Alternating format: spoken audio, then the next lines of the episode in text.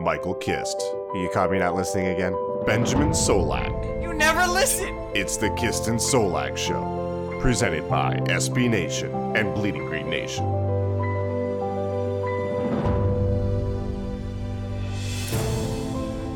You are flying high on the Kist and Solak Show. This is episode 92, brought to you by the fine folks at SB Nation and Bleeding Green Nation. I am your host, Michael Kist. You can follow my work at bleedinggreennation.com. Follow me on Twitter at Michael Kist NFL. That's K I S T. As always, joined by the best doggone co host in the game, Mr. Eight Year Streak Without a Bad Day. He is Benjamin Solak. Follow his work at thedraftnetwork.com. Follow him on Twitter at Benjamin Solak. That's S O L A K. Ben, how you doing, brother? Every day's a good day to be alive, Mike. You know this, all the good stuff. it's right. It's three days out. I, so I'm having a very. It's a very interesting week for me. It's Holy Week for me, and so there's a ton of church going on. It's a time I'm supposed to be like quiet and like very prayerful. And then also the NFL draft is on Thursday and Avengers is on Friday. I have like midterms also next week as well. And so if I make it through this week, I will never die. This is this is if this will be the most ridiculous week of all weeks, and then it's all uphill from here. We're so close to being done with prognosticating and predicting what this Right. NFL draft is going to look like. And as we ramp up towards that, Ben, we're recording this on a Monday. This is released on a Tuesday morning. We're a couple agonizingly long days away from the 2019 NFL draft. We're going to hit a range of topics today as we frantically try to tie up loose ends and we'll hit on any topics we feel we didn't give their proper due throughout the process here. Let's start with some official visit updates, and this will be our last round. Rashan Gary, defensive lineman, Michigan, is an official visit. Woohoo! We've talked about him before. We are not the biggest fans of selecting unfulfilled potential high in the draft. Dexter Lawrence, defensive tackle, Clemson, is an official visit. Woohoo! Ben and I do not like the fact that he's commonly mocked to the Eagles at 25. He's 68th on Ben's big board. He's 56th on mine. Maybe he's a second round target. I'd feel better about that. And finally, wide receiver Diontae Johnson from Toledo is an official visit. Woohoo! Johnson doesn't really fit the types of profiles the Eagles have brought in for official visits. No, no, not really. Like when I looked at the different production profiles, I put this up on bleedinggreennation.com, but the production profiles mixed with the slot production. So some of the analytics don't necessarily line up, even though I think he can play on the outside. And a lot of the outside guys they brought in had a lot of reps from the slot outside of uh, N'Keal Harry. So there, there's that mix on it, but he's a productive player. It is noteworthy, though, that 20% of the Eagles' visits have been wide receiver. It's been gaining some steam as a possible pick at 25. Notably, Peter King and Daniel Jeremiah have made a connection with Marquise Hollywood Brown from Oklahoma. Again, I wrote this up for bleedinggreennation.com, making the argument that the Eagles could go a few different ways in terms of the role Brown or the others they have brought in, if they draft them, could play. And I think it all comes down to the current role, the slot role, currently occupied by Nelson Agholor. Whether that role gets filled by drafting a big body and giving DeSean and others more slot reps, that's one way. The other way being drafting a guy like Brown and giving him more free releases from the slot. And I've gone over his slot production before, but I think it's pretty crazy that Brown only had 85 snaps from that alignment. Now you have to consider the Oklahoma offense.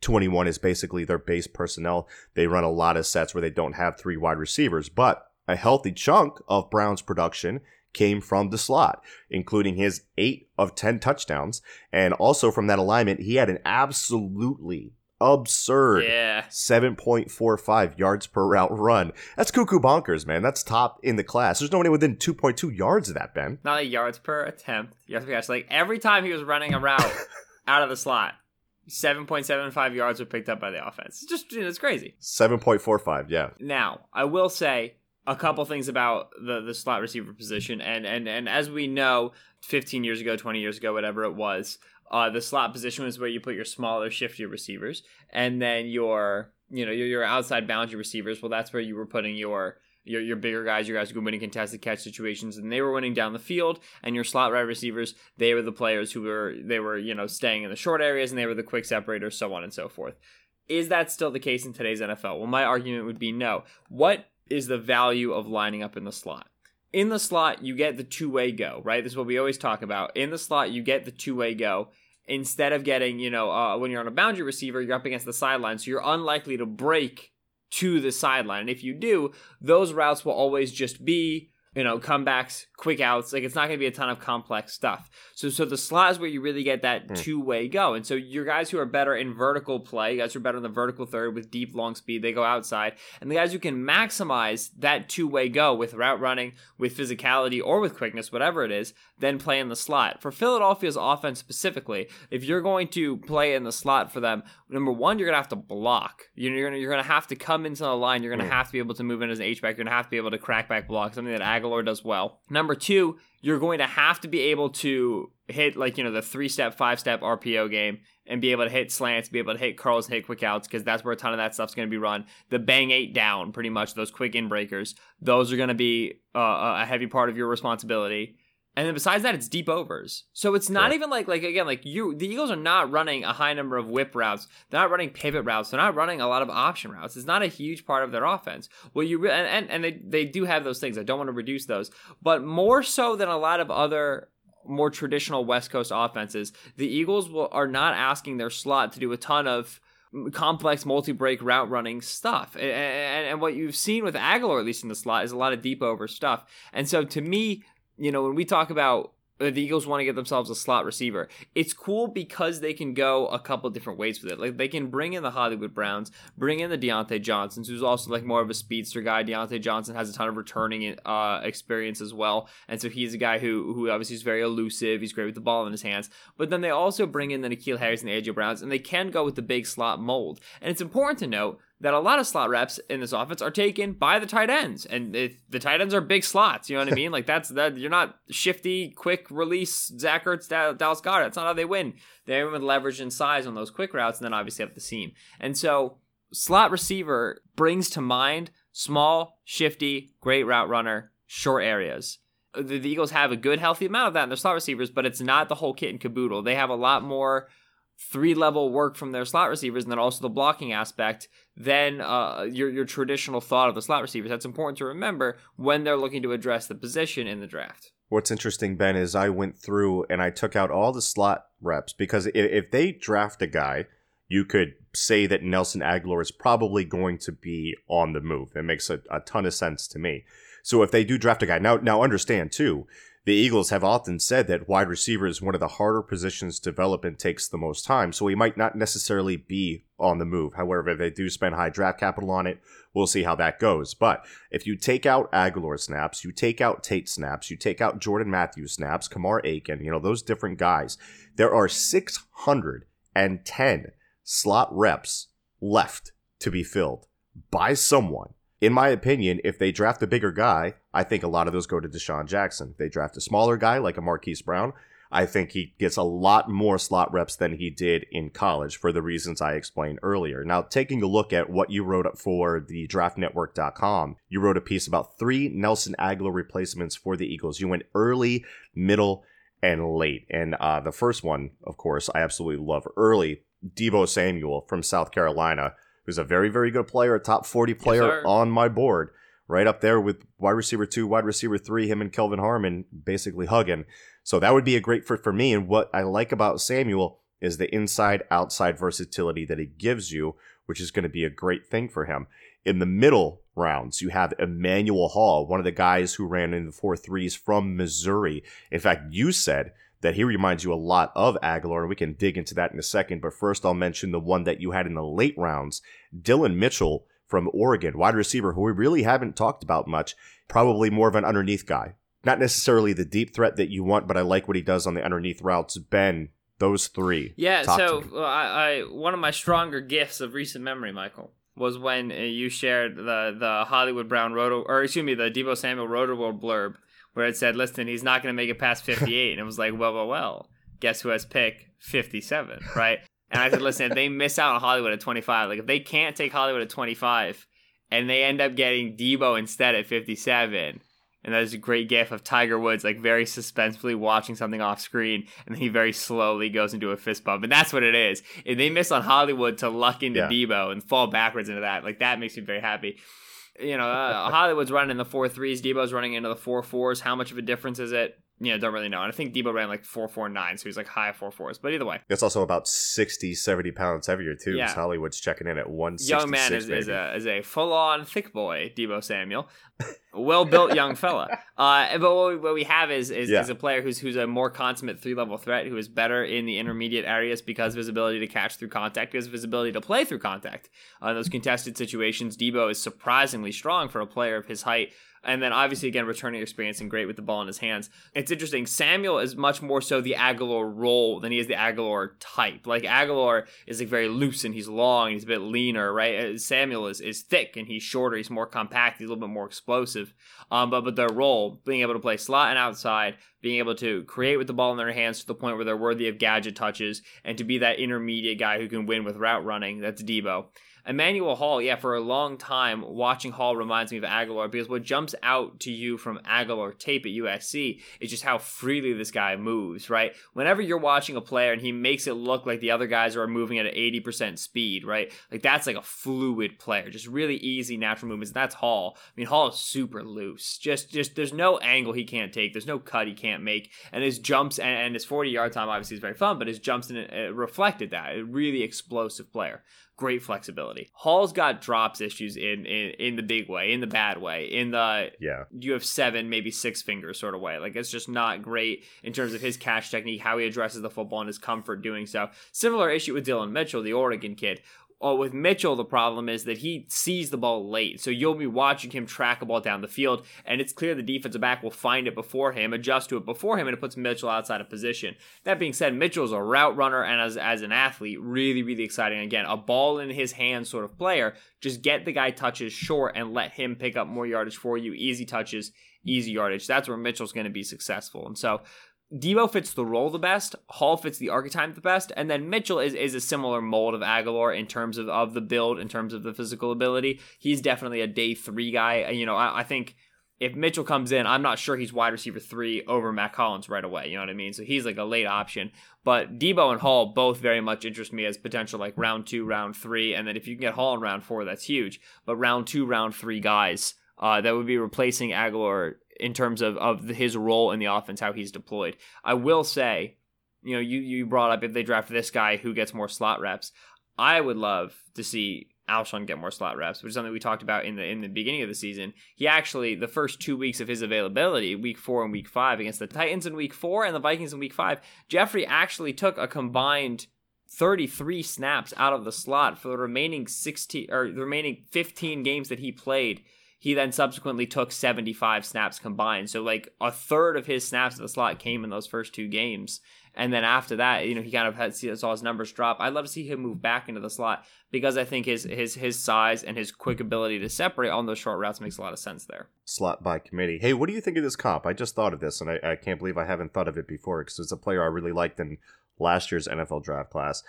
If I were to comp Deebo Samuel To to, DJ DJ, Moore. Moore, yeah, right. And now, now Moore had, I think, more like true running back sort of like when you got the guy the ball behind the line of scrimmage, it was like shoot, this kid can move. yeah, Um, and so he was a bit more of like a gadgety sort of a guy. I think Deebo's a better route runner, better natural catcher, better job addressing coverage, Right. et cetera, et cetera. But from a body type perspective, yeah, we have like 5'11, 210 guys playing wide receiver, and they're both deadly in space. So yeah, no, for sure. That that's that's a uh, that's a comp that I've seen before and makes a lot of sense. uh, Ben. Anything else to say about this wide receiver class? The possibility. Let's talk about Hollywood at 25. Let's talk about what that means. Yeah, let's do that because that's interesting to me. Tony Pauline, by the way, is saying that he doesn't believe that Marquise Brown will even be there. So if the Right. Eagles did want to target him, it might not even be at 25. It might have to be a trade up, which is super fascinating to me and not necessarily my cup of tea. Ben, what do you think? Very interesting.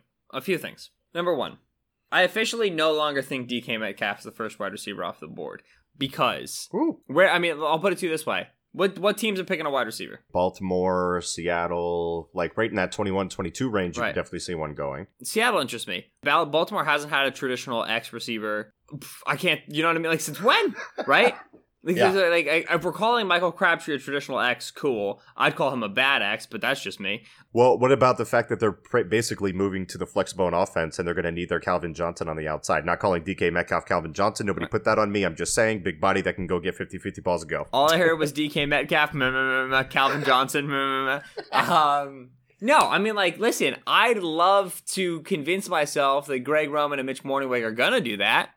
I'll believe Right. it when I see it. You know what I mean? Like to Yeah. me, I think they're gonna draft Parris Campbell. They're gonna put Lamar, Parris Campbell, Alex Collins all in the same backfield and be like, let's get fucking freaky in the T-bone. But like I know Washington doesn't like DK. I don't think the Packers are going to be willing to spend 12 on DK. I don't think Buffalo, uh, the Giants aren't going to draft a wide receiver. I don't think Buffalo's going to take a wide receiver in this class over a defensive player, which they desperately need. Like it's just tough to find Yeah. his spot. Meanwhile, we keep hearing so much buzz about three guys: Hollywood, Parris Campbell, and Hakeem, and not Hakeem Butler. Um, Hollywood, Parris Campbell, and AJ Brown as guys who potentially could surprise people getting into round one or in that area. I think we get two wide receivers in the first round. I think maybe one of them is DK, but I'm not sold. It's the first one. He's the first one the way I was like a month ago. Yeah. Number one, Hollywood, yes, absolutely could be gone. I 100% can see the the Redskins just taking Hollywood Brown. Makes a ton of sense to me.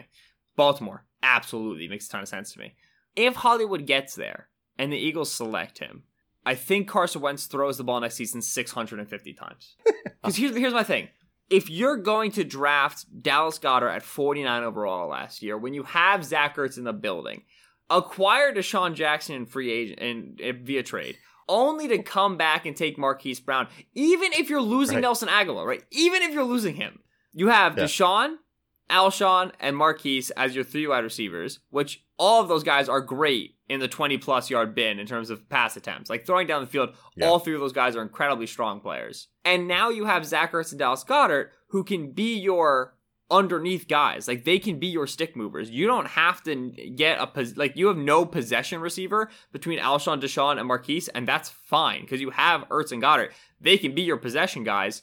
No problem. And then what that allows you to do is that allows you to run your quick game and your running game sub like concurrently. You at the same time in the hurry up, right? Because you can run your quick passing game like your spread and shred. You can run out of 12 personnel and go four wide and just run your quick game out of Ertz and Goedert and then come with the next snap, hurry up and be in like a heavy 12 personnel and run the football. You know what I'm saying? Like when I just look at the way talent acquisition has gone, uh, there's no reason to be reneging on Goedert. So if you're adding another wide receiver after you already added DeSean, there's no way you're like, listen, we're going to ease Carson back and we're going to establish the run. No! Okay, firstly, don't draft a running back. Get rid of all the running backs. Don't keep any on the roster. It's pointless. Throw the ball 650 times. If they draft a round one wide receiver at all, it's very clearly indicating that this team is just going to want to. Their, their running game is going to be the quick game, and their passing game is going to be 20 plus yards down the field, and they're going to go bananas. Number one, and number two, especially if it's Hollywood, it to me indicates that they're that Zach Ertz and Dallas Goedert are going to get 100 targets each, all of them six yards or less, and everybody else is just getting 30 plus yard targets. That, I think that's how I would Yeah. design that offense. I mean, I, I put these questions in the article that I wrote up about the interest in the wide receiver position. The questions that a defense would have to ask themselves if the Eagles did, in fact, draft someone like Marquise Brown or another big body. Some of those questions include how do we deploy our defense with Jackson outside and Brown inside? How do we defend both Jackson and Brown in the slot when they're just stretching the seams like crazy persons? Does Jackson kicking inside reduce the amount of resources we could use to stop the big boys outside? Do we have enough cover men on our roster that can match up with that many big weapons? Do we have anybody on our Right. roster that can run with Marquise Brown, DeSean Jackson? I mean, the questions go on and on. And then Yeah. can you bracket Zach Ertz? Like, what Right, do you right, do? yeah, exactly. So we're like currently talking about a fit that doesn't exist, right? Because like the, the the like Brown has not been selected yet, so this conversation Right. might be null and void by Thursday. But what's exciting is exactly if you if you sit down and you say, okay, they have DeSean Jackson on one side of the football and Marquise Brown on the other. Who here wants to play middle of the field closed coverage? Nobody does, No right? Because there's one sa- there's one safety in the league who I would trust to do that, and it's Earl Thomas, and he's coming off injury. You don't want to go middle of the field closed. And if you do, DeSean Jackson, I believe, led the league in average cushion because teams would play single high and then have to cover DeSean, and they would play him seven yards off. Right, right, right. And so, okay, so we're looking at potentially then a deep safety, two corners, eight off the ball, eight yards off the ball, then eight in the box. Ask any Eagles fan how that's gone for Jim Schwartz over the last two years because it sucks, right? But, like the, you, you hate you you you might have hated double moves then, but if that's how teams are gonna play this offense, you're gonna love double moves real freaking quick. But Yeah. uh, to me, then you have to go middle of the field open. You have to go two deep safeties. You can try to match quarters if you want, but you're leaving your sa- your corner still in an island. If one goes vertical, the corner has to take him. So you need guys who can run four threes. because you have DeSean and you have Marquise. And the Eagles are pretty good at dialing up quarters busters. Right. They've shown a, a propensity for that last And year. so, okay, so we're going middle of the field open. We don't want to go quarters, so we have to go cover two with two deep safeties. That way we have a deep safety over Marquise Brown. We have a deep safety over DeSean Jackson. There's seven in the box, and a linebacker has to cover Zach Ertz. Like, what are we doing here? You know what I mean? Like, if you Yeah. if you force a team into cover two, Zach Ertz is gonna have every game 12 receptions, 84 mm-hmm. yards, a touchdown, and the fantasy community is gonna lose their minds, right? Like, it's just like he's gonna be the highest volume player in the history of the league. They're, they're not ashamed of just feeding him when he gets a linebacker. That's what they've done for years. So like I I'll be worried about the Marquise Brown fit because obviously he's got the he's got the high floor because of the speed. There's a lot that I think that, to worry about. But if you can establish him as a deep threat in that offense, it becomes very very difficult to run man coverage or single high safety against the Eagles, which means teams have to go light in the box. And once you get teams light in the box, you can impose your will on them. So that is the case for Marquise Brown, a player that me and Ben aren't really high on, but then making the case for how he can fit this offense and the challenges it will present a defense. We'll see how this unfolds on draft day when we come back here on the Kiston Solak Show, episode 92 on Bleeding Green Nation. We're going to talk about a potential falling edge that might interest the Eagles and then whatever we get into as sidebars. That's here next on the Kiston Solak Show. Support for this show comes from Sylvan Learning. As a parent, you want your child to have every opportunity, but giving them the tools they need to tackle every challenge, that takes a team. Now more than ever, educational support tailored exactly to what your child needs can make all the difference. That's why parents have trusted Sylvan Learning for 45 years as the ultimate teammate in their child's educational journey, instilling in them a love for learning and a passion for reaching the next level. And Sylvan's Insight Assessment can identify gaps in learning and areas that could be of concern for your child. It's a 360 degree view into your child's learning that you can't find anywhere else and helps ensure that your child didn't miss something in school that might put them at a disadvantage in the future. And right now, it's the best price of the year at $29. Go to sylvan29.com to learn more and get your child's assessment for only $29. That's S Y L V A N 29.com. We are back on the Kist and Solak Show, episode 92, brought to you by the fine folks at SB Nation, Bleeding Green Nation. Ben, one of the more interesting stories heading in to this NFL draft is a player that, after the combine, boosted his stock to the point where he could have been a top five, top 10 selection, but now an enlarged heart, reportedly, is hurting his stock. He is Montez Sweat, the edge rusher from Mississippi State it would be interesting to see because some teams I've heard, and Dane Brugler has put this out there, and I've seen others say others say it as well. Some teams have taken him off their board. Other teams say it's fine; they just have to take extra precautions.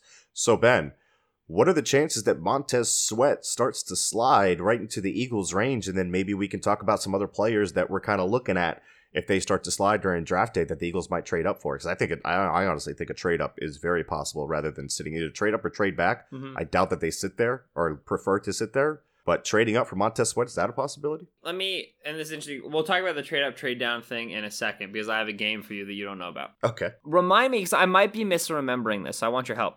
Last year, Maurice Hurst, Michigan defensive tackle, goes into the combine, enlarged heart. In my memory of that process, of that narrative, we very quickly heard, like in March, heard, like, all right, he's going to fall down teams' boards because Right. of his heart.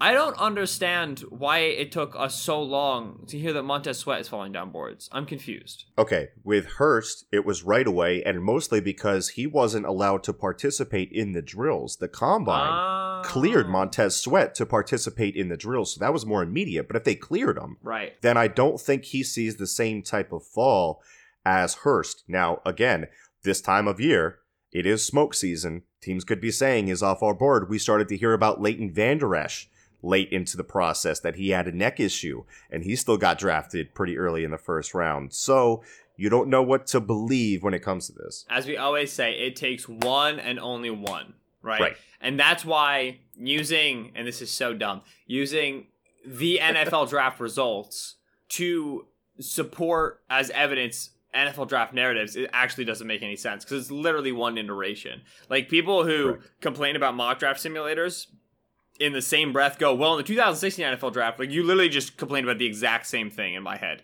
because Yeah. Terrell Edmunds went top 21. Like we're we just like the stupidest things Yeah. happen that That are was gonna be my bad example. process objectively. And so like Montez Sweat going round one doesn't mean every team out of a round one grade, you know, and, and whatever that is. Of- It only takes one, and I expect there to be multiple. Like I've heard he might fall out of the first round. I don't expect that because there are teams who for sweat it's just a uh, a monitoring thing it's just you have to make sure you're you're checking up on his heart to make sure that the situation doesn't get any worse and then address it accordingly but there's no reason to expect it to get any worse so it just needs to be monitored it's not like he needs to be treated They already have the devices in place to monitor it. They just have to do some extra things to make sure that it's closer to sweat at all times. From what I've understood, from what I've read about it, they've already got these systems in place for the most part. Right, and so so it's elite athlete, elite SEC production, great tape, potential f- round one pick.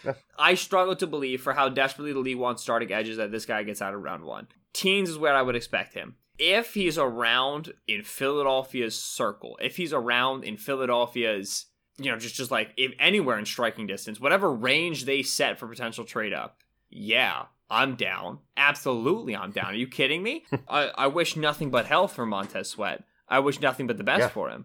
But all I need, I need him for 2019. You know what I mean? Like, like the Eagles are gearing for a Super Bowl run this year. Very clear from the roster building. If he's Right. healthy for one year, great. You know what I mean? Like, like I, I like. He's an immediate contributor. Right, exactly. And that's what the Eagles desperately need at 25 slash in the first round is immediate contributor at a high impact position.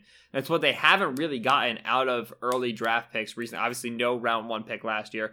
Dallas Goedert, backup, is a bit of a contributor. Derek Barnett, six sacks, you know, falls off the side. They haven't really got like a rookie who's really like come in and like just solidified and like taken over a starting role. Like Maddox, Yeah. Douglas, Sam Malu. It's all been like overtime in certain situations, situationally, which is usually the sign of a very good roster, and that's what the Eagles have. But it'd be great to get an immediate contributor at a high impact position. To me, I mean, like Montez Sweat, I could justify picking him as early as five, and so if he's around at 17, 18, let's do it. You know what I mean? Like they, to me, I expect Philadelphia to be one of the teams that's fine with Sweat, and I expect them to be absolutely interested in going to go get him if he circles into range. So I was doing research on what it would take to trade up and what it looks like for the Eagles. I think there was a trade last year that was very similar to this, but if the Eagles wanted to get to 22 or 21, that cost recently has been a third round selection somewhere in the 90s. So it'd have to be some moving around and whatnot. Maybe they go a little bit higher than that. But some players that I would argue the Eagles would be looking for if they start to fall. I mean, for me personally, I don't know if the Eagles would do this, but for me, Jonah Williams, Jawaan Taylor, Cody Ford, like if any of those guys start to start to fall into the teens, I am getting on the phones. You're talking about Brian Burns. I'm seeing him mocked into the late teens. That's someone I'm extremely interested in for the Eagles as well. Listen, I haven't like Yo. Brian Burns, the player, like I have not even thought of making to the Eagles because number one, I think he should Me too. So early, and number two, I can't get Yep. that excited. I can't do that to myself and then not get it.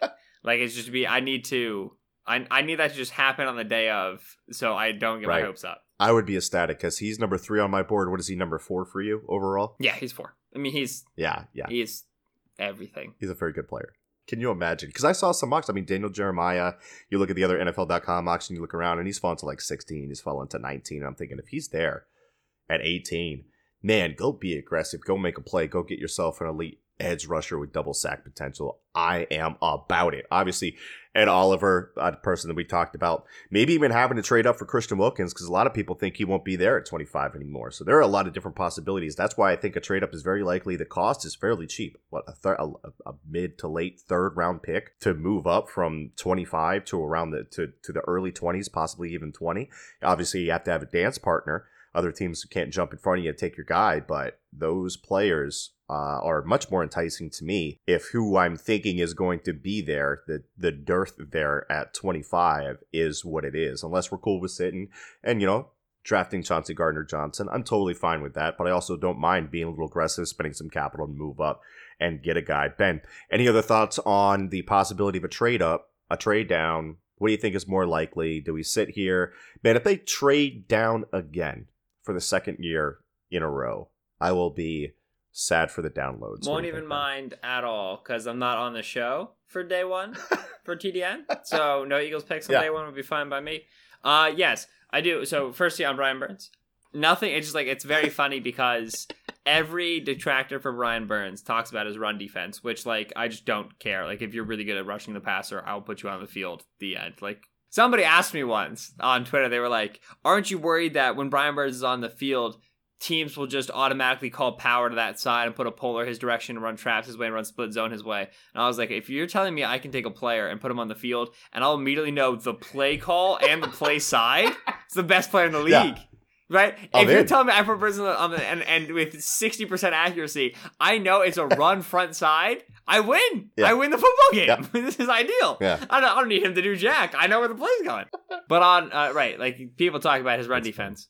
I don't know a defensive line or defensive coordinator in the league who cares less about his run defense for his front four than Jim Schwartz. I mean, the, the, the defense tackles do a little bit. The edges don't. Like Yeah. it's Brandon Graham pursuit plays, or we're just pass rushing. You know, like it's not. Did you watch Vinny Curry in defense? Did they care? Nope. No, exactly. It's like like like he does. It won't affect the eval at all. But I have if uh if then or not if thens. I have and ors. I have two options for you in terms of what the Eagles ended up doing on draft night, and I want you to pick between the two. And they they include trade up and trade downs, and then give me a little little blurb as to why. You ready? Okay, 1st Let's up. go. They select DK Metcalf at 18th overall at the cost of trading away a third, or select Hollywood Brown at 25. That's a spicy one. That's a spicy meatball. You know, DK is my 14th overall player, if I'm not mistaken. Marquise Brown is right around the 50s, might be 51, 52 if I add in quarterbacks. For that value, for that big of a spread on my board, and understanding the fit that we already talked about, man, I'm gonna go. I'm gonna go and trade up for DK. I'm gonna go and trade up for DK. You get the speed that you got from Marquise, and that's it's a big thing that people forget. 80 pounds heavier. Right, it's like oh, like like the the the Ravens are gonna draft like you know I, I talked about no Metcalf to the Ravens, but it's something you see like the Ravens aren't gonna take Metcalf because they need a speed receiver. Honey, I have news for you. Big man can scoop. you ran a four three three, big man can scoop. All right, um, the Eagles hang tight at twenty five, just like Clelin Ferrell, or they move back into the top of the second round, recouping a fourth, and select Chase Winovich out of Michigan. Hmm, I think that's a little high for Winovich for me. I like in the fourth back, but what's your hit rate on a fourth rounder? You probably package that up with some of the force get back into the third, which is enticing, but just it's taking that, you know, static where it is. Your hit rate's about 10%. Clelin Ferrell is a guy I feel much better about, especially immediately contributing, really polished hands. I like him. I think I like him a good deal more than you do.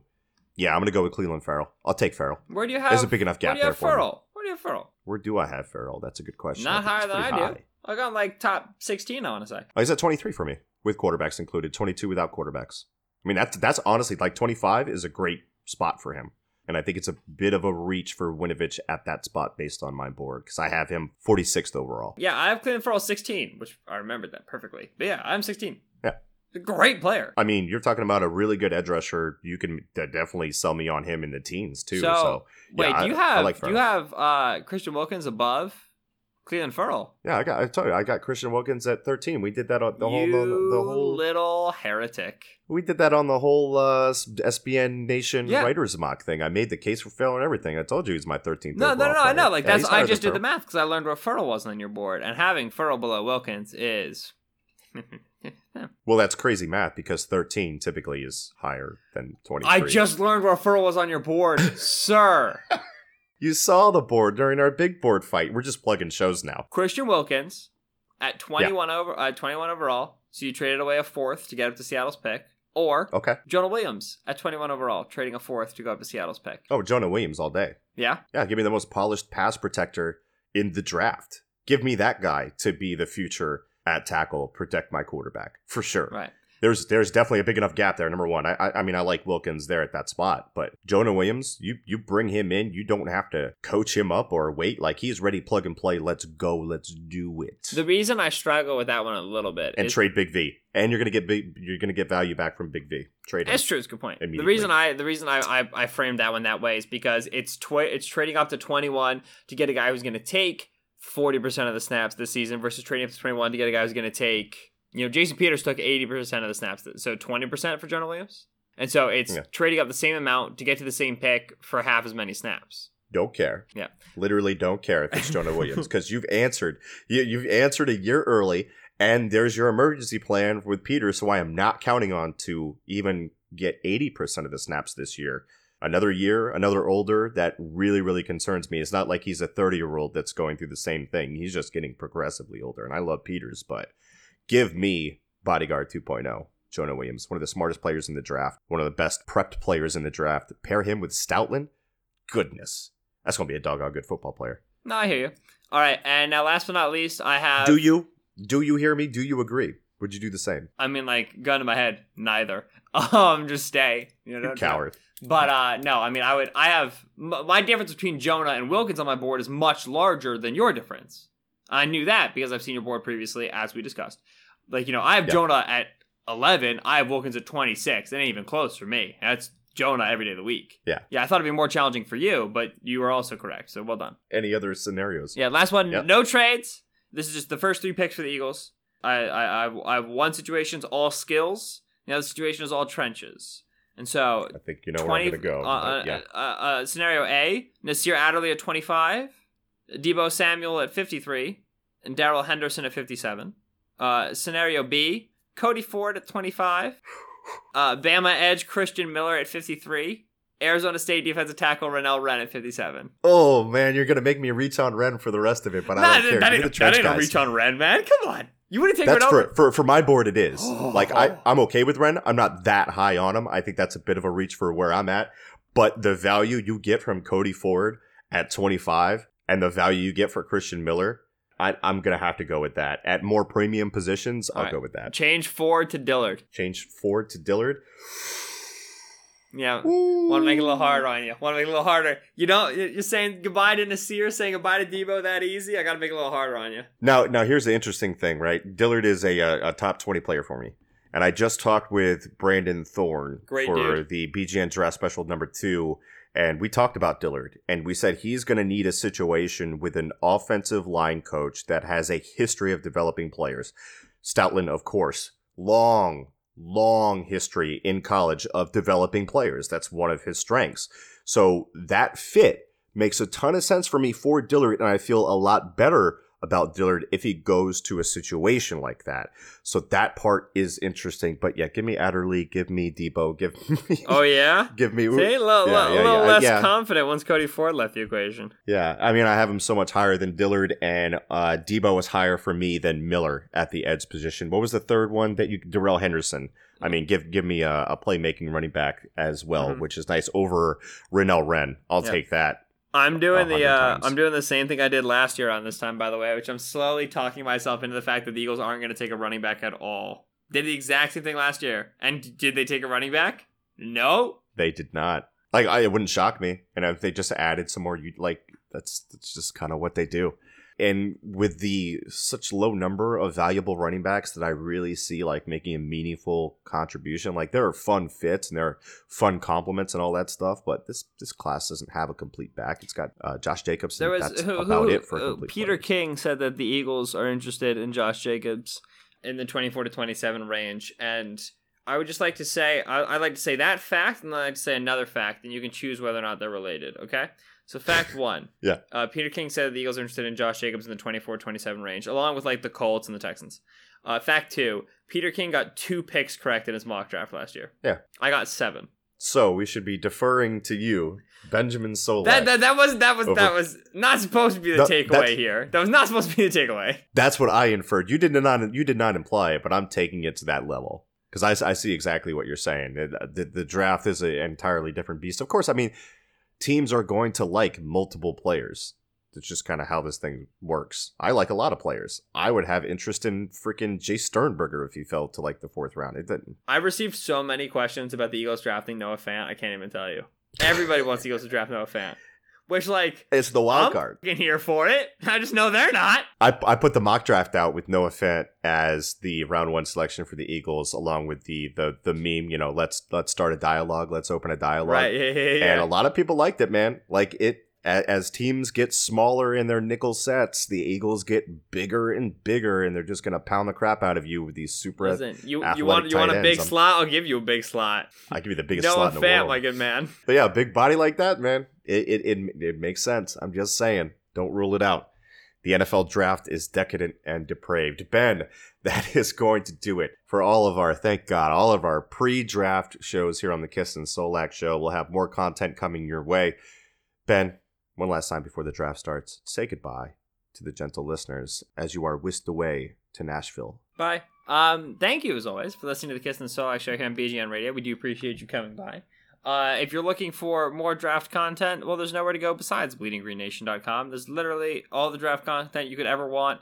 We got an email about it from BLG, May He Forever Reign, and I can promise you there's literally no content that is not there. It's incredible. And the amount of work that, that BGN is putting in for the draft for you guys is wild. So, uh, if you're looking this uh, tomorrow, well, actually, when this comes out uh, on the day, Tuesday, I will be dropping uh, my official final Eagles seven round mock draft, which statistically over the years I've gotten 0.25 players right over my three year average. And so uh, I will know which left leg the Eagles are selecting. Uh, and that's pretty much it for one of the players.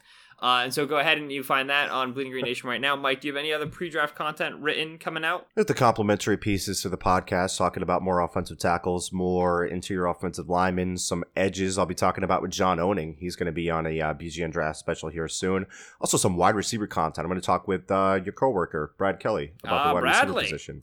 Right, and so we'll Yeah. have a lot of positional previews, uh, which obviously you can find the podcast at the site or on whatever app you listen to your podcasts. Also, speaking on whatever app you listen to your podcasts, go ahead leave a rating and a review and subscription. You'll notice that our one star ratings have gone down from a mighty four to a feeble three because one of them was spam. So you, and that's twenty five percent of our one star ratings gone. 855 star ratings, son. Right, which which was Get really right It was putting a real dent in our thousand ratings. Those four one stars were dragging us down, so we had to get something done about it. 99% approval rating in this economy. In this economy, Michael. And so yeah, uh, leave a rating, leave a review, leave a subscription if you liked the show. I've been on Twitter at Benjamin Solak, that's S O L A K. He's been on Twitter at Michael Kist NFL, that's K I S T.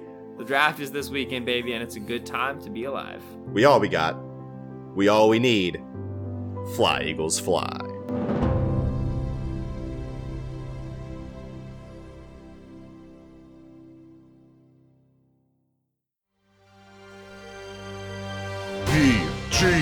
Amen.